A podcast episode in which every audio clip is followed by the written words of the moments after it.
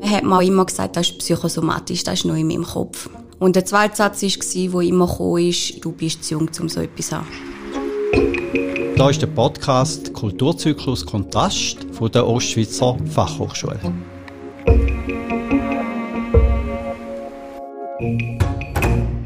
Hallo und herzlich willkommen zum nächsten Podcast Kulturzyklus. Wie ihr ja wisst, haben wir immer wieder auch äh, Studierende bei uns, weil wir auch gemerkt haben, dass wenn es um Inklusion, wenn es um Diversität, wenn es um Behinderung, wenn es um Krankheit geht, da gar nicht weit weg ist, sondern das ist ganz nah bei uns. Wir haben ja auch den Noah Honegger bei uns gehabt, der Stotterer ist. Wir haben den Pascal Kuhn bei uns gehabt, wo ein Bein amputiert worden ist aufgrund von einer Krebserkrankung. Und wir haben Sarah Lettini und Nadine Melliger bei uns gehabt, wo beide äh, ADHS haben. Heute zu Gast bei uns drei frei. Herzlich willkommen. Hallo, danke vielmals, dass ich da sein darf. Auch du bist Studentin bei uns an der Ost und äh, studierst soziale Arbeit. Genau, ja. Und wir haben uns auch kennengelernt im Unterricht, wo du auf mich zugekommen bist und gesagt hast, ui, ich weiß nicht, ob ich äh, mag durchheben, ich weiß nicht, ob ich am Nachmittag noch dabei sein Was ist denn der Grund, wieso hast du nicht hättest oder nicht kannst, manchmal den ganzen Unterrichtstag dabei sein? Das ist gerade schon eine ganz, ganz große Frage. Ähm, ich versuche mich kurz zu halten. Also glaube, das Wichtigste, was mich beeinflusst im Unterricht, ist eine chronische Schmerzerkrankung. Äh, in meinem Fall ist es Fibromyalgie. Auf Deutsch nennt man es Muskelfaserschmerz. Und äh, in Kombination mit einer Hypermobilität vor allem meinen Gelenken. Es heißt einfach, dass meine Gelenke alle überbeweglich sind. Und dann meine Muskeln, Sehnen, Bänder äh, eh schon strapaziert sind durch Fibromyalgie und ich dann noch falsche Bewegung mache, resultiert daraus, dass ich eigentlich immer Schmerzen habe. Jetzt, wenn man das hört, oder, dann da zieht einem fast den Boden zuerst mal weg. Dürfen wir mal noch erfahren, wie man so eine Skala hat? Und ich weiß ja, dass man mit Schmerzpatienten ja auch mit Skala äh, schafft. Oder? So eins, fast keine Schmerzen mehr und zehn wirklich heftige Schmerzen. Was müssen wir uns vorstellen in der Skala? Wo, wo bewegst du dich, wenn die Schmerzen dich treffen oder überrollen? Also an einem normalen Tag ist es 1 oder ein 2. An einem schlechten Tag im Sinne von ähm, nicht gut geschlafen oder sonstige Sachen, äh, weil ich noch anderes Zeug habe, ähm, ähm, ist es vielleicht so bei einem 5. Und wenn ich einen richtig deftigen Schmerzschub habe, wie in der Einladung gesagt hast, wo ich nicht ganz durchgehebt habe in der Schule, dann ist es bei einem 7, 8. Und dann habe ich wirklich Mühe, mich zu bewegen. Ja. Muss ich denn da verstehen, dass der ganze Körper, du hast ja im ganzen Körper Muskeln, dass überall alle Körperteile von dem betroffen sind? Ja, das kann sein. Es kann sein, dass es ein bisschen wandert, ähm, aber grundsätzlich bei einem richtigen Schmerzschub tut mir eigentlich alles weh. Bei einem durchschnittlichen Schmerzschub, sage ich jetzt einmal, ähm, wo noch im Normbereich ist, dann kann es auch einfach einmal die Schultern, Nacken sein oder äh, Becken, Hüfte. Man, man weiss ja von Schmerzpatienten, dass sie auch einen elend langen Weg haben, bis sie eine Diagnose haben, weil man ja nicht immer gerade weiss, was ist es. Hast du einen ähnlichen Weg gemacht, bis du gewusst hast, was deine Diagnose ist oder was der Schmerz wirklich ausmacht? Genau, ja, das war ein sehr langer Weg, wo, glaube ich, mit 17 angefangen hat und jetzt bin ich 29. Also das erste Mal bin ich mit allen psychischen Erkrankungen diagnostiziert worden. Ähm, hat auch einen wahren Teil dabei, das ist auch ein Teil von meinen Erkrankungen. Bei mir ist es so ein bisschen ganzheitlich, was auch noch zusätzliche Probleme kann auslösen kann. Zuerst bin ich mit der Agoraphobie mit Panikstörung diagnostiziert worden. Ich mag nicht zu viele Menschen. Und, und trotzdem studierst soziale Arbeit, wo ja immer auch wieder mit Gruppen zu tun hat. Einen Riesenwille. Ja, da können wir noch dazu. genau. Okay, jetzt habe ich dich unterbrochen. Alles gut. Und äh, halt so das Übliche, Depressionen.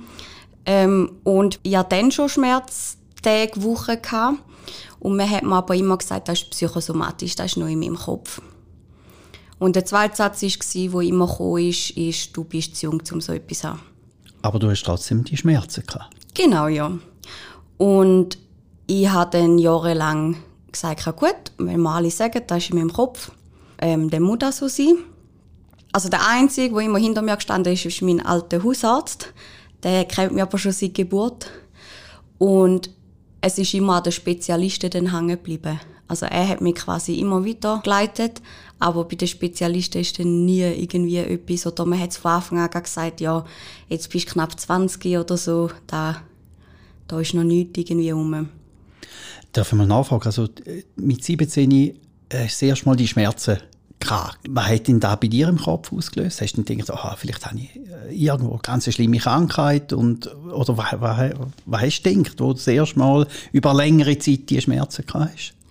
Ja, also ich war einfach verunsichert. Gewesen. Weil mit 17 rechnet man noch nicht groß damit, dass es irgendwie so etwas in die Richtung gibt oder kann geben. Also ich glaube nicht, dass ich einen Gedanken daran verschwendet habe, dass ich chronische Schmerzen habe. Und dann ist bei mir halt wirklich auch schnell gewesen, aufgrund von dem, was halt Therapeuten, Psychologen, Psychiater gesagt haben, dass ich dann da wie einfach angenommen habe, dass da in meinem Kopf ist. Und obwohl manchmal habe ich dann wirklich, also vor allem auch später, ein paar Jahre später, das Gefühl, ich drehe langsam durch. Weil, äh, ja, es ist ein bisschen frustrierend, wenn alle sagen, das ist in deinem Kopf, es ist in deinem Kopf, es ist nicht real. Du hast ja noch gesagt, und ich habe noch anders. Genau. Auf das kommen wir noch. weil mich interessiert schon noch, weil wir haben schon mal einen Podcast gehabt, äh, wo es mit einer Schmerzpatientin äh, behandelt worden ist oder auch das Thema aufgenommen worden ist. Und dort hat man dann immer wieder auch gespürt, und ich weiss da von Schmerzpatienten, dass es oftmals ganz schwierig ist, zum erläutern, ich habe im Fall etwas. Man sieht es zwar nicht, aber ich habe es im Fall wirklich. Erlebst du das immer noch? Oder hast du da vor allem auch in deiner äh, Entwicklungszeit sehr stark erlebt? Äh, zum einen in meiner Entwicklungszeit sehr stark erlebt. Teilweise ist es heute noch so. Aber da nehme ich niemandem übel, weil wenn man mich sieht, ähm, wie ich da stehe, wie ich mich verhalte, wie ich interagiere mit Menschen, wird man nie denken, dass ich irgendetwas habe. Ich habe mir da auch jahrelang antrainiert, aufgrund von dem, dass man mir gesagt hat, das ist im Kopf, das ist nicht irgendwie sonst dass man mir das nicht ansieht. Außer das ist jetzt wirklich gerade so schlimm, dass ich nicht mehr laufen kann oder dass es nicht mehr geht, kann ich mich eigentlich so lange aufrecht halten oder so lange normal, ja, für und Schlusszeichen verhalten, bis ich aus der Öffentlichkeit draußen bin. Mhm. Aber dann magst du es nicht mehr vertragen? Nein. Dann, dann ist wirklich der Schmerz deckt dich zu, dann kannst du nicht mehr konzentriert da sein, dann leidest du so stark, dass du gar nichts mehr davon, davon hast, wenn du jetzt zum Beispiel in der Vorlesung bist oder im Film oder irgendwo dich bewegst. Genau, also ähm, nebst den körperlichen Schmerzen gibt es etwas, wo, was sich Fibronebel nennt. ähm, manchmal habe ich massive Konzentrationsstörungen ähm, oder ich kann mich einfach gar nicht mehr auf irgendetwas einlassen, weil äh, mein Hirn einfach so voll ist. Ähm, ich habe wie, egal was der Dozent, Dozentin da vorne sagt oder auch in normalen Gesprächen, Interaktion. Ich kann mich wie schlecht konzentrieren. Ich kann nicht ganz aufnehmen, was jetzt gerade gesagt worden ist. Oder ich muss mich massiv konzentrieren, was auch wieder Energie kostet. Und manchmal ist zwar nicht Fibronebel, aber mein Hirn ist eigentlich wie so eine Achterbahn, wo permanent irgendetwas läuft. Und da macht es manchmal dann auch schwer. Jetzt mit 17 äh, sehr schmal so die, die Schmerzzustände gehabt, wo, wo nicht einfach weggegangen sind. Äh, hätte ich das hier schon behindert? Also hast du zum Beispiel nicht können Sport machen, den du gerne hättest machen Du hast dich nicht können in den Freizeitbereich bewegen Hätte dich diese Schmerzsituation äh, in der Zeit, wo man ja eigentlich die Welt entdeckt und die Welt erobert, hätte dich da massiv zurückgehalten? da ich nicht sehr sportlich bin in dem Thema Sport nicht, aber ähm, ich bin musikalisch unterwegs und ähm, an der Kante hatte ich das Musikhauptfach. Gehabt. Und ich spiele Xylophon, Marimba, Timpani, so Schlaginstrument. Und ich habe im letzten Jahr massives Problem mit meinen Händen bekommen. Und dann äh, bin ich fast ein halbes Jahr ausgefallen. Also du hast aufgrund von der Schmerzzustände genau. die, die Schlagstöcke gar nicht so können benutzen, wie es du müsstest benutzen, damit du kannst auch Musik machen. Genau. Jetzt kann ich mir wie vorstellen, so Musik ist ein Teil, wo du wieder einen Bezug zu der Realität oder zu einer schmerzfreien Realität kannst schaffen oder Umgang mit Schmerz hast. Ist das so? Also Musik ist ein Teil von deiner Therapie? Äh, Musik ist ein großer Teil. Ähm, ich bin in einer Musikerfamilie groß geworden. Meine ganze Familie spielt diverse Instrumente.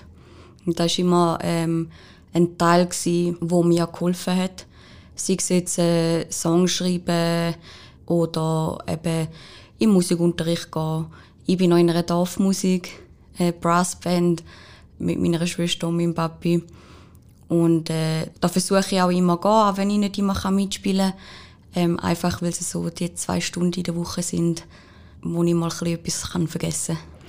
Und da verstehe ich schon richtig, wenn du sagst, wenn ich nicht gehen kann, dann lässt der Schmerz oder die Situation, wo du jetzt im Schmerz bist, einfach nicht zu, dass du kannst jetzt an so ein Konzert oder an eine Aufführung gehen.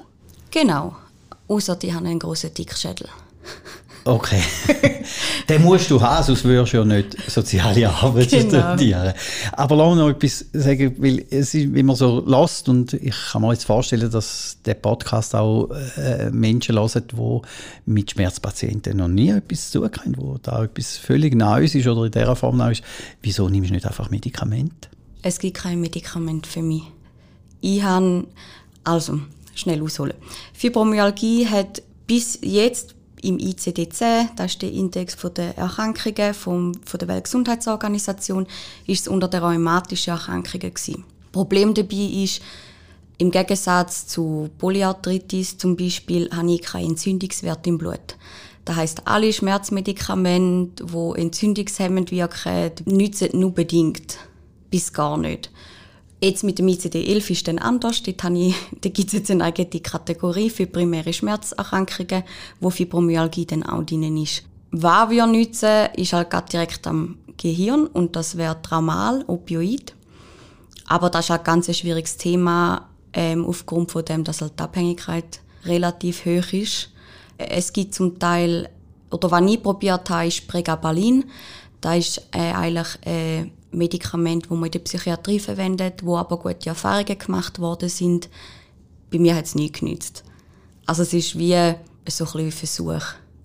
Ja. Also es gibt kein Medikament, das du kannst notfallmäßig nehmen und dann wird der Schmerzpegel vom 9 ins 7, ins 5, ins 4 zurück reduziert.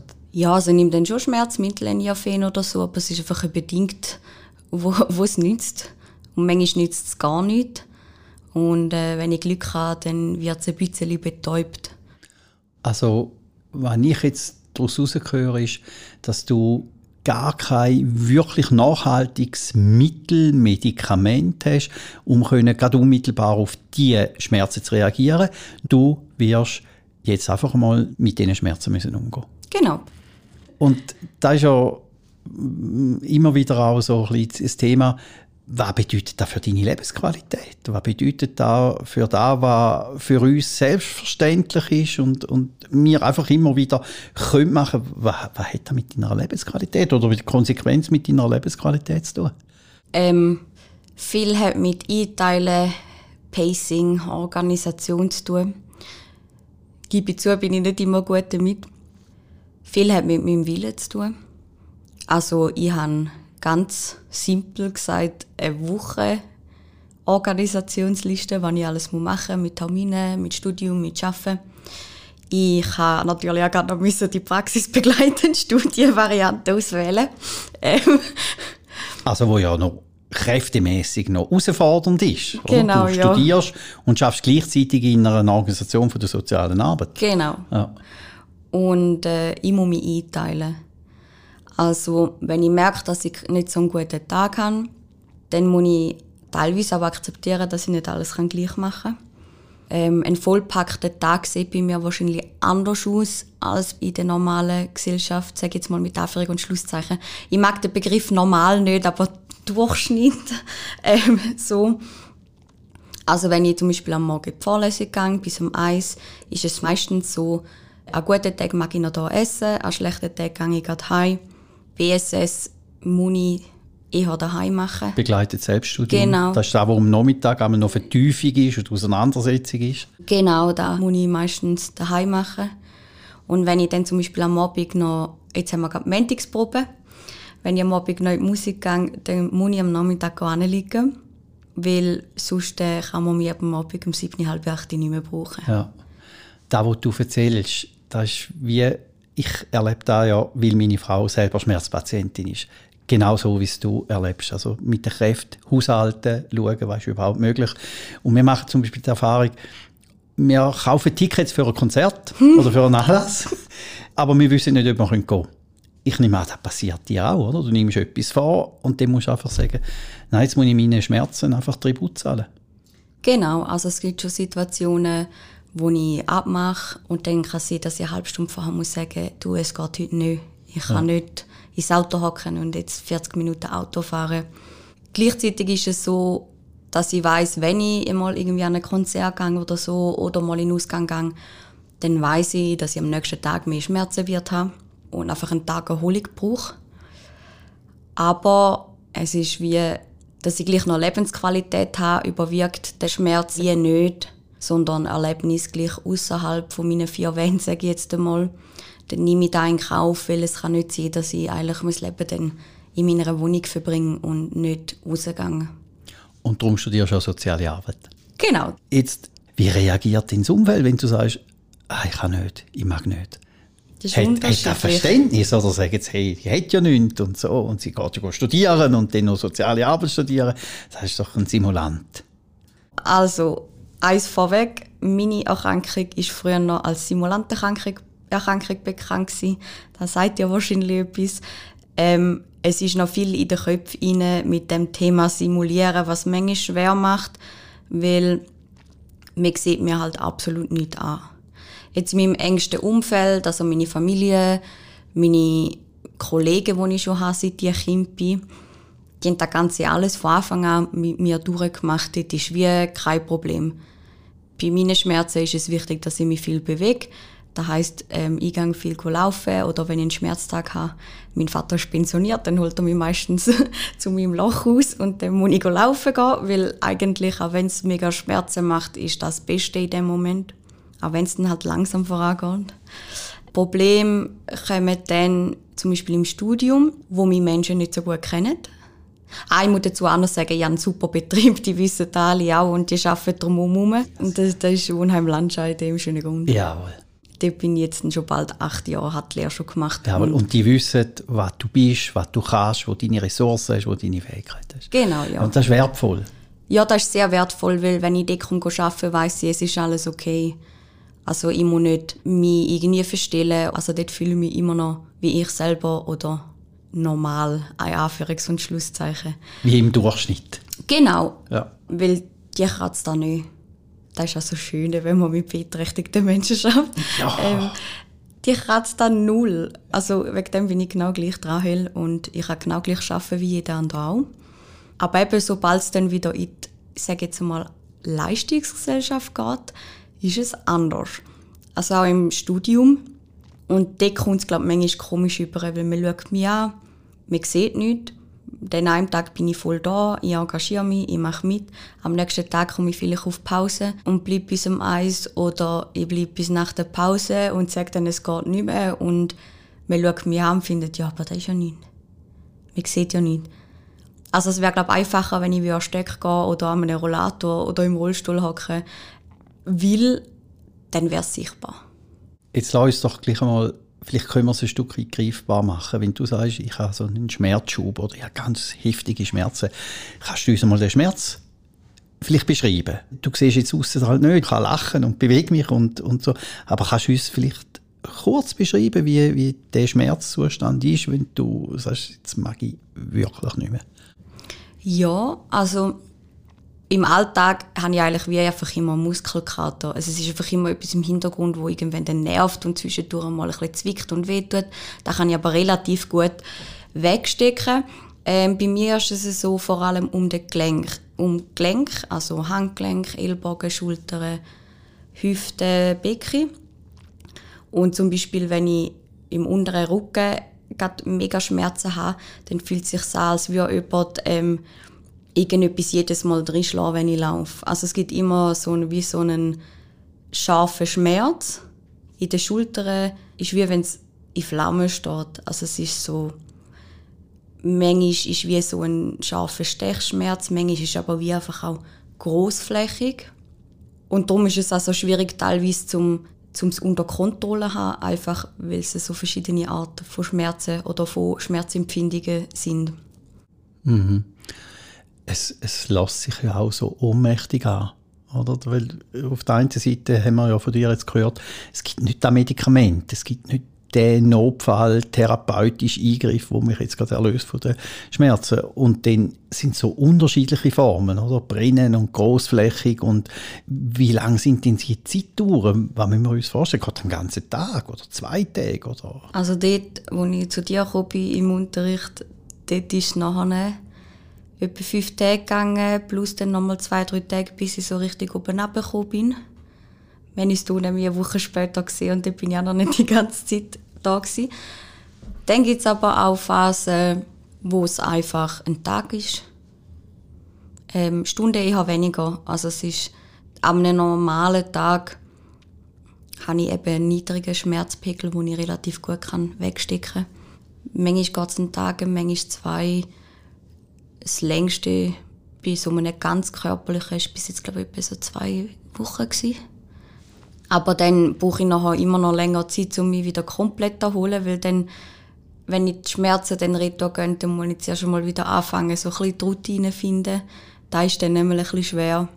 Genau so. Also du sagst, dass, dass so Schmerzzustände manchmal ist wie ein Triathlon, wie ein Marathonlauf. Also man ist nachher körperlich kaputt, man ist körperlich auszehrt nach solchen Schmerzzeiten. Das erlebst du auch? Ja, mental auch. Ja.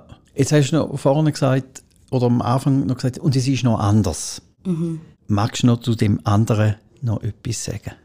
Genau, also da, was mir auch jetzt im Studium noch relevant ist, sage ich eben, wie ich vorher kurz angetönt habe, die Agoraphobie mit der Panikstörung.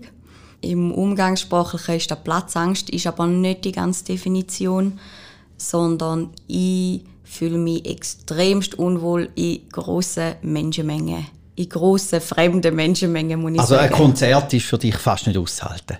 Also weißt du, so Open Ich war letztes Jahr an meinem ersten Konzert. Gewesen. Weißt du geschaut? Weißt Rammstein. ja, da.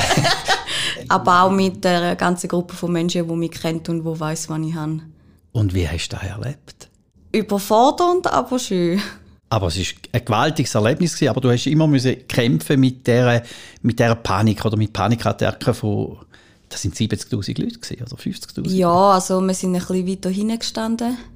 Ich glaube, in der Vierzone hätte ich es nicht gerade ausgehalten. Und ich habe immer Möglichkeiten gehabt, um noch weiter hinten zu gehen. Und äh, im letzten Grund kannst du auch wieder die Stege auf. Und dort oben hat es dann auch wieder weniger Leute. Und da geht. Und es war Open Air. Gewesen. Ich glaube, ich hätte mehr Probleme, wenn es noch ein geschlossener Raum wäre. Wenn es im Hallenstadion gewesen wäre. Genau. Jetzt wenn da Leute hören, dann sagen sie jetzt vielleicht Einzelleute, ja, wieso geht jetzt die Frau frei gerade so an? Also jetzt weiss ich, dass er die Panikattacke hat, dass wenn sie unter so vielen Leuten, jetzt geht sie gerade das größte Konzert, wo, wo stattfindet, warum, warum machst du denn das überhaupt? Wieso setzt du dich genau dem aus? Ähm, um meine, mein Vermeidungsverhalten minimieren, Strategien entwickeln, Skills entwickeln, wie ich das aushalte weil es kann sein, dass ich mal in einer Situation bin, zum Beispiel auch mit Klienten, wo ich nicht gar kann weg. Dann muss ich es auch aushalten. Also muss ich mal antrainieren, wie ich das aushalten kann. Wie hier im Studium auch. Ich muss aushalten den ganzen Morgen mit anderen Menschen im Raum, die ich vielleicht nicht so gut kenne. Und Corona hat mich da um Jahre zurückgeworfen. Ähm, als ich hier angefangen habe zu studieren, ist mir bezüglich dem viel besser gegangen. Ich konnte in den Unterricht gehen. Ich bin im, im Grundstudium hat man auch Vorlesungen mit allen 100 Studierenden. Da habe ich mitgemacht. Und dann, wo Corona kam, haben wir Online-Unterricht Ich bin genau ähm, arbeiten, wieder heim, mal posten. Ähm, ich hatte kein Problem mit Online-Unterricht, aber für meine Psyche und für eben die Agoraphobie oder einfach Angst, die grossen Menschenmengen sind, über einen längeren Zeitraum, dort hat es mich zurückgeworfen. Dann jetzt noch Mühe. Ja, absolut nachvollziehbar. Genau. Also es ist wirklich greifbar auf der einen Seite, wo du sagst, der, der Online, der daheim sein, oder, der hat auch einen Schutz. Mhm. Der hat einen Rahmen, wo ich, wo ich mich auch ausklinken ohne dass ich muss mich offenbaren muss. Ich kann einfach die Kamera abstellen und das Mikrofon abstellen. Genau, ja. ja. Und auf der anderen Seite, wenn ich ja jetzt höre, es hat dir ein Lernfeld und ein Erfahrungsfeld genommen. Genau, ja. Im Hier und Jetzt. Ja. Und jetzt muss ich da halt immer wieder lernen. Ja, hätte ich jetzt die zwei Jahre Corona dermaßen zurückgeworfen. Ja. Vielleicht muss ich nachher bei mir ist wirklich nicht Platzangst, sondern mein Hirn läuft immer in Overdrive. Ich würde mich vor allen möglichen Situationen schützen oder in allen möglichen Situationen vorbereiten. Darum passe ich viel mehr auf auf mein Umfeld als vielleicht andere oder in ihm anders wahr. Ein Beispiel zum Beispiel, wo ich nicht einmal merke, in der Lehre ist einmal eine Lehrerin gekommen, die bei Vortrag hinter mir gehockt ist. Und ich habe nicht mal gemerkt, ich habe bald fünf Sekunden hinterher geschaut, weil es mir so unwohl war, dass ich jemanden im Rücken hatte. Und ich habe dann nicht einmal gemerkt. Also, ich lasse auf ganz anders. Und ähm, ich kann Menschen gut lesen, aber ich weiß ja nicht, wenn jemand hässig ist und da im Gesichtsausdruck zeigt, ja, ich kenne das, aber ich kenne nicht den Grund dafür. Und dann fängt es wie so an kreisen. Also es ist dann wie, das ist fast der grösste Teil, wo ich mich dann noch extremst unwohl fühle. Hm. Also es ist die psychische Belastung in der Kombination dann noch mit den Schmerzzuständen. Genau. Jetzt hast du gesagt, ich habe noch anders. Ist neben dieser Phobie nochmal etwas, das dich belastet? Da ist halt äh, im Zusammenhang mit dieser Phobie habe ich eine Panikstörung entwickelt, ähm, Angstzustände mittlerweile sieht man es mir auch nicht mehr an. Ich habe jetzt im letzten halben Jahr gemerkt, dass ich genau gleich einen Angstzustände habe. Ähm, mit 17 hat sich da zum Beispiel so geäussert, dass ich angefangen habe, hyperventilieren, Tränen sind gekommen, ähm, Anspannungsticks, also ich habe dann mit meinem Kopf ähm, komische Bewegungen gemacht, sage ich jetzt einmal. Dort äh, habe ich eigentlich pro Tag mindestens eine gehabt.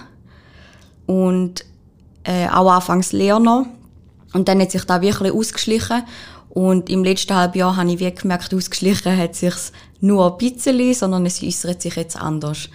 Ähm, es spielt sich mehr in mir innen ab und man sieht es eigentlich nicht mehr so äußerlich. Und das ist einfach, wenn es so ein Overkill ist, so ähm, Reizüberflutung, Überstimulierung so.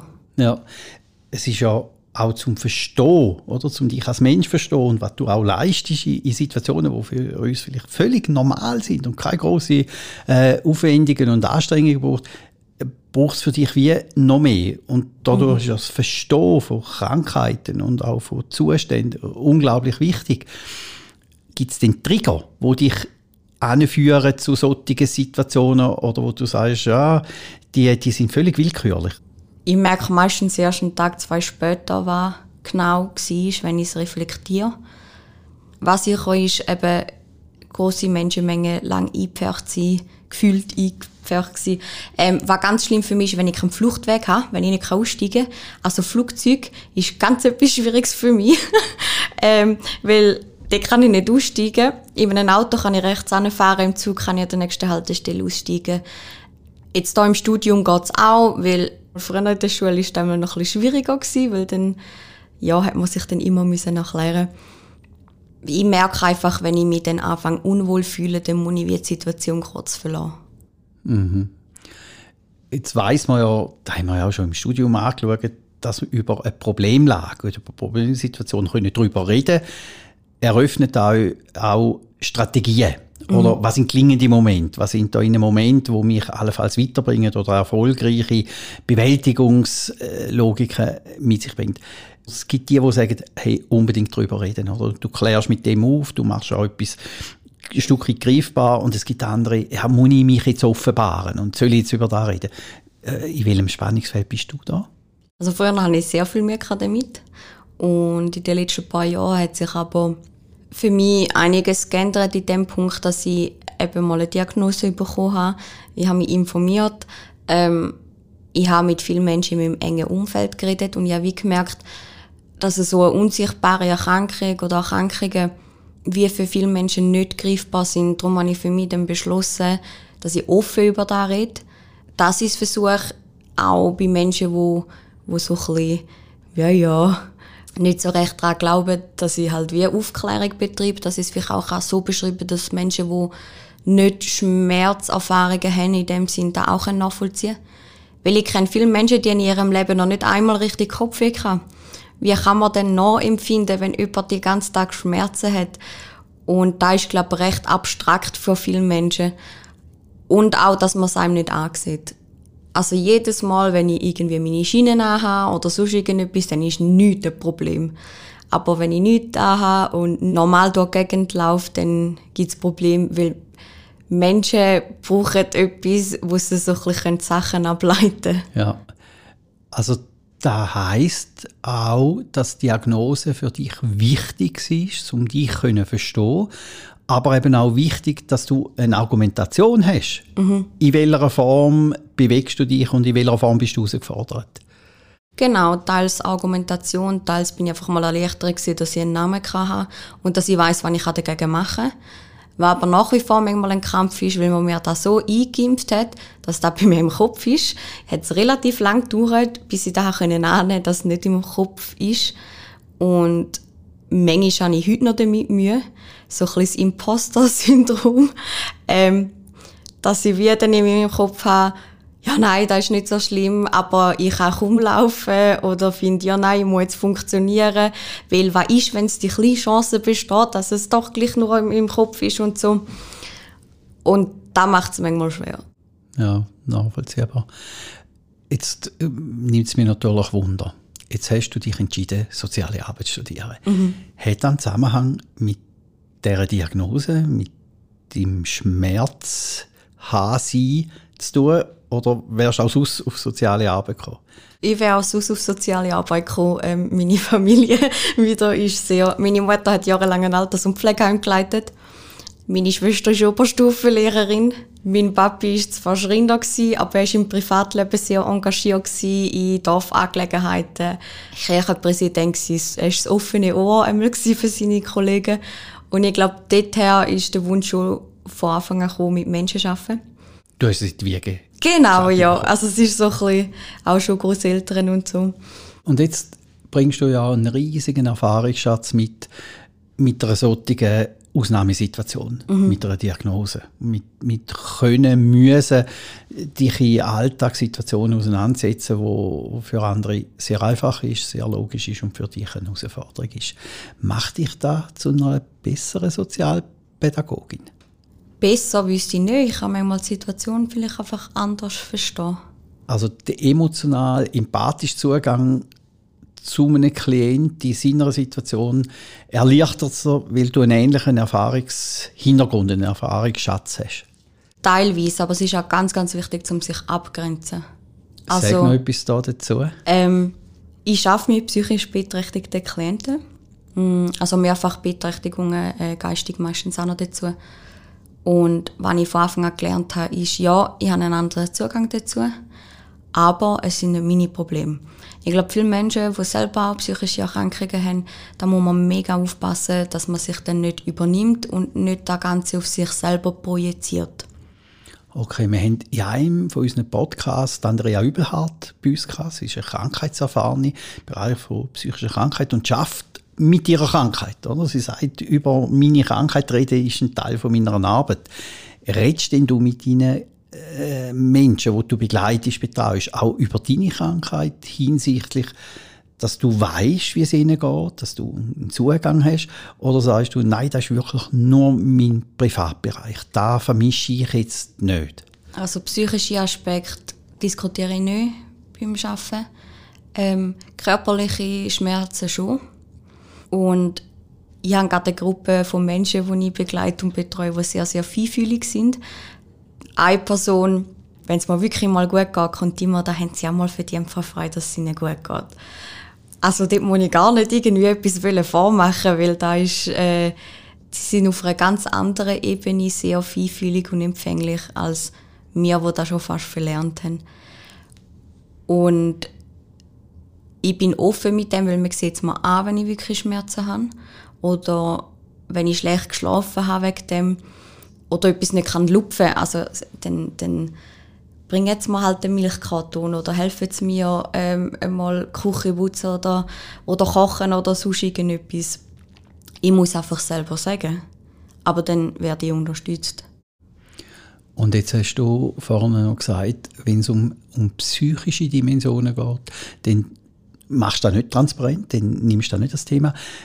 Gehe ich recht in der Annahme? Suggestivfrage. dass du sagst, nein, ich bin kein Peer-Arbeiterin, sondern ich bin professionell angestellt, aus, im Sinne von einer professionellen Auftragsleistung. Ist das der Grund mhm. oder gibt es einen anderen Grund, wieso hast du die psychische Dimensionen jetzt nicht transparent machst und nicht als, als Transporteur von Verständnis oder von Empathie nimmst? Ja, ich sehe mich nicht als Peer. Also ich glaube, wäre es quasi eine Selbsthilfegruppe, wo ich selber teilnehme, ja, dann würde ich darüber reden. Aber ich bin in einer, in einer anderen Kapazität angestellt als professionelle Fachperson. Der Grund, wieso dass ich halt über meine Schmerzen rede, ist, weil man es einfach sieht, wenn ich einen schlechten Tag habe. Da im Studium sieht man mich in diesen Zuständen nicht, aber arbeiten gehe ich, wenn ich so Schmerzen habe. Mhm. Du bist jetzt im Hauptstudium? Ja. Also Studium Ende ist fast sichtbar. Äh, ich erfahre immer wieder, dass Studierende äh, Bachelorarbeit-Themen wählen, wo sie auch interessieren und was darum brennen. Also jetzt interessiert uns natürlich wirklich mega, was für ein Thema hast du gewählt für deine Bachelorarbeit? äh, über das, was ich schreiben will, ist Entstigmatisierung von Menschen mit psychischer Beeinträchtigung. Ja. ja. Weil ich zum einen selber betroffen bin und zum anderen, weil ich mit psychisch beeinträchtigten Menschen arbeite und da ganz viele Missverständnisse um sind. Also man muss nur schon in den Medien schauen. Es wird nur dann etwas berichtet in den Medien, wenn jemand gerade akut psychotisch war und irgendetwas angestellt hat. Psychiatrie kommen die Horrorfilme und Thriller vor. Also es hat für mich sehr viel Negativität um oder dass quasi alle gemeingefährlich sind. Die Fragen kommen auch immer wieder. Die meisten gehen davon aus, wenn ich sage, ich arbeite im Behindertenbereich, dann gehen alle von den in Anführungs- und Schlusszeichen herzig aus. Also Menschen mit leichten geistigen Beeinträchtigungen aber dass psychische Beeinträchtigungen immer einen größeren Teil einnehmen in der sozialen Arbeit, da wird wie noch nicht so wahrgenommen. Und ich komme viel dann über, ja, sind die nicht gefährlich, sind die nicht voll aggressiv, ich hätte Angst, ich könnte das nicht. Ähm, es gibt immer noch viele Menschen, die recht taktlos können sein Darum will ich darüber schreiben, weil einfach, es kann nicht sein, dass eine Gruppe immer so schlecht und negativ dargestellt wird. Dabei sind es eigentlich die nettesten Menschen überhaupt wenn ich jetzt aber auch so ein Stück weit daraus rausgehört habe. Und äh, ich glaube, wir sind schon wieder fast am Ende von, von unserem Podcast. Hochspannend, aber dann trotzdem noch äh, mit dir kurz anschauen, das Thema Stigmatisierung, Krankheit und so hat ja auch immer mit dem etwas zu man weiß nicht, um was das geht. Und mhm. man hat keine Begegnungen mit diesen Menschen, man hat keine Bezüge zu diesen Menschen. Ist die Diagnose, die du bekommen hast, eher ein stigmatisierender Effekt gewesen? Oder ist es eher ein erleichternder, ein zugänglicher Moment gewesen, wo du die Diagnose hast? Ich sage jetzt mal so, die körperliche Diagnose ist weniger stigmatisierend als die psychischen Erkrankungen. Einfach, gut, bei mir ist wie so ein bisschen ausgeglichen, weil meine körperliche Erkrankung sieht man auch nicht an. Es hat, glaube ich, viel damit zu tun, was man sieht und was man nicht sieht. Menschen teilen gerne in Schubladen ein, Menschen brauchen wie eine klare Linie. Bei jemandem, der dann nicht so klar sichtlich ist, dann macht es schwierig. Vielleicht noch, es geht ein Mail raus über mich am Anfang von jedem Semester. Mit so den wichtigsten Punkten. Weil ich ein, ein Präzedenzfall. Bei mir betrifft es Präsenzpflicht und nicht Prüfungen. Aber Präsenzpflicht kann man nicht abschaffen für mich oder irgendwie so. Da ist hier nicht gegangen. Und was viel der Fall ist, dass Menschen sehr überrascht sind, wenn sie mich dann zuerst mal sehen. Weil ich gehe meistens zu den Dozenten an und sage, ich bin die und die von dem Mail. Ich melde mich, wenn ich irgendetwas habe. Ähm, und die meisten schauen mich dann an und haben dann zumal wieder ganz ein anderes Bild im Kopf als von dem, was sie sich über das Mail gemacht haben. Mhm. Ja, ich komme ja das Mail auch über. Und meine Frage ist ja dann, wenn ich das Mail bekomme, ist das richtig, dass ich das Mail bekomme? Müsste nicht einfach so sein, dass du auf mich zukommst und mir das sagst, was für dich stimmig ist?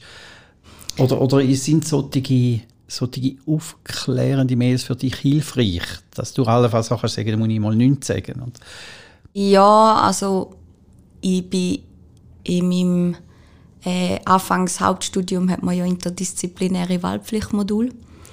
Und dort bin ich einmal in Anführungs- und Schlusszeichen recht runtergekommen. Und da hat dann eigentlich, also man hat sich dann entschuldigt bei mir am Schluss. Ähm, ist noch nicht gewesen, hat mir aber dann in dem Sinne nicht genützt. Und man hat mich dann darauf verwiesen, dass ich doch bitte soll an die barrierefreie Stelle da gehen. Ähm, ich glaube einfach auch, dass Menschen, die im Sozialbereich sind, vielleicht schon eher mit so etwas zu tun haben, Menschen, die nicht in dem Bereich sind, habe ich die Erfahrung gemacht, das ist jetzt nicht allgemeingültig, aber dass viel Überforderung herrscht. Mir hilft der Mail insofern, dass ich hingehen und dass Dozenten von Anfang an sagen, ja, ist gut, wenn du etwas brauchst, dann schreibst oder wir können das zweite Mal zusammenhocken. Das ist ein Unterschied zu vorher. Weil vorher, auch wenn wir hier erwachsen sind und jeder kann selber entscheiden, wenn kommen, wenn gehen, und ich habe die Erfahrung gemacht, dass dann wie manchmal ist, ja, du bist ja zu spät gekommen oder du bist früher noch gegangen, wieso fragst du jetzt da? Und durch das Mail ist da wie einfach gegeben, aha, ja, das Verständnis ist grösser. Mhm. Also für dich ist das Mail, muss man vielleicht einfach sagen, wir Modulverantwortlichen kommen das Mail über genau. von dieser Stelle, die du gesagt hast. Und dort wird darauf hingewiesen, dass Rahel Frei bei uns jetzt im Unterricht, in den Vorlesungen ist und bitte berücksichtigt, weil sie das und das hat. Das ist so genau. der Hinweis, also den wir bekommen. Im Seminar oder in der Vorlesung muss man mich in dem Sinne nicht berücksichtigen. Ähm, ich gehe selber raus, ich komme selber. Es geht mehr darum, dass ich mir meine Informationen hole und die auch überkomme. Es steht das Wichtigste in dem Mail, es steht auch nur da drin, wo mich wirklich betrifft im Unterricht. Und es stehen auch nicht tausend Fachbegriffe, sondern hey, es kann so und so aussehen, sie kommt später, sie geht vielleicht früher noch, sie wird vor Fragen beantworten. Du empfindest das Mail und das Vorgehen nicht als stigmatisierend? Nein, es hilft mir. Also ich habe lange gebraucht, ich bin erst im Hauptstudium eben an die barrierefreie Hochschule, weil ich so einen Schädel hatte und gefunden, ja, ja, da muss ich wie jeder andere normal machen. Aber das hat viel auch mit dem Gefühl zu tun, dass ich nach wie vor mit dem zu kämpfen habe, dass ich das Gefühl habe, ja, es geht anderen viel schlechter als mir. Das hat noch damit zu tun, dass lang gesagt worden ist, das ist alles in meinem Kopf. Und langsam kommen Menschen auf mich zu und finden, du, äh, das ist im Fall nicht so easy, was du hast. Aber es ist manchmal für mich schwer, zum, zum das ahnen weil ich nicht mehr das Gefühl habe, ja, allen anderen geht es schlecht. Und wenn sie mich dann mal in so einem schlechten Zustand sehen, finden dann die Menschen so, oh mein Gott, was ist jetzt los? Und da macht es manchmal ein bisschen schwer. Oder, ja, ich will halt normal sein. Also ich bin, ich bin auf dem Weg von der Akzeptanz von dem Ganzen. Das ist nicht von heute auf morgen. Ich kann gut darüber reden, aber das heisst noch nicht, dass ich mich vollkommen so akzeptiert habe. Es ist schwer, sich selber zu akzeptieren oder seinen eigenen Körper zu akzeptieren, wenn der immer wehtut. Ich muss kein Wort mehr dazu sagen. Danke vielmals, dass du da bist, Rahel. Dankeschön. Ja, ich würde dir einfach ein riesiges Kompliment machen. Du hast das so hervorragend gemacht. Also du hast uns wirklich an die Thematik angeführt. Du hast uns können greifbar machen Ich meinte auch in den Bildern im Kopf sichtbar machen, was, was dich auch belastet. Danke vielmals für die Offenheit. Danke vielmals, dass du da bist. Danke, Anita, für das. Sehr gern. Wenn ihr Fragen habt, wenn ihr Anregungen habt, wenn ihr auch Ideen habt für einen weiteren Podcast, meldet euch doch bei uns. kulturzyklus.ost.ch Danke vielmals, dass ihr dabei sind.